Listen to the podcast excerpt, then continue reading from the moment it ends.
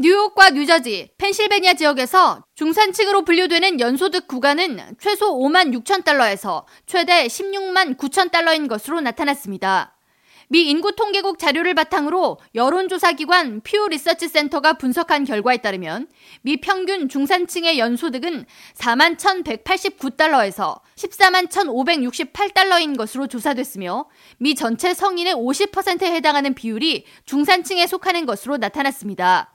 로스앤젤레스를 포함하는 캘리포니아주에서는 뉴욕보다 약간 낮은 5만 5천 달러에서 16만 5천 달러의 연소득을 보일 경우 중산층으로 분류됐으며 플로리다주의 경우 연 4만 2천 달러에서 12만 6천 달러를 벌면 중산층에 속하는 것으로 나타났습니다. 중산층에 속하는 인구 비율은 지난 20년간 꾸준한 감소세를 보이고 있는데 지난 2003년 중산층에 속한 인구는 미 성인의 약 63%였지만 2021년 기준 중산층에 속하는 비율은 50%입니다. 퓨 리서치 센터는 이에 대해 전미 고소득자와 저소득층 비율이 각각 증가한 데 원인이 있다고 분석했습니다. 다만 얼마나 많은 비율의 고소득자가 증가했고 저소득층 인구는 얼마나 증가했는지에 대한 자료는 공개하지 않았습니다. 고소득자들의 평균 연수입과 중산층 가정의 연소득 차이가 점차 벌어지고 있다고 분석했는데 지난 1970년 고소득자 평균 연소득과 중산층의 연소득 차이는 6.3배였으나 2020년에는 7.3배로 격차가 벌어진 것으로 나타났습니다.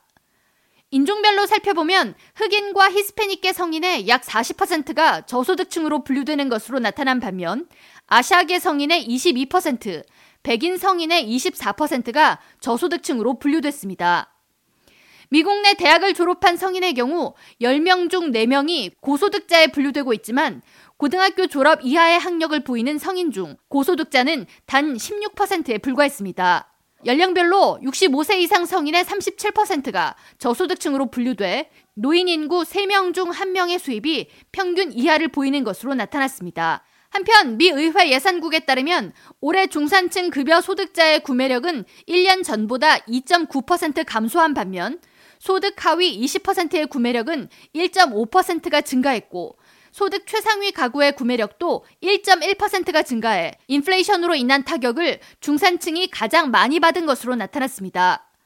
월스트리트저널은 이에 대해 자동차 가격과 가스비 상승 등 중산층이 구매하는 품목들의 비용이 크게 올라 인플레이션으로 인한 피해를 중산층이 가장 많이 봤다고 전하면서 반면 저소득층의 경우 물가 상승과 함께 최저임금 상승, 일자리 증가 등으로 인해 더 높은 생활비를 벌 수 있는 것이 구매력 상승으로 이어졌다고 분석했습니다.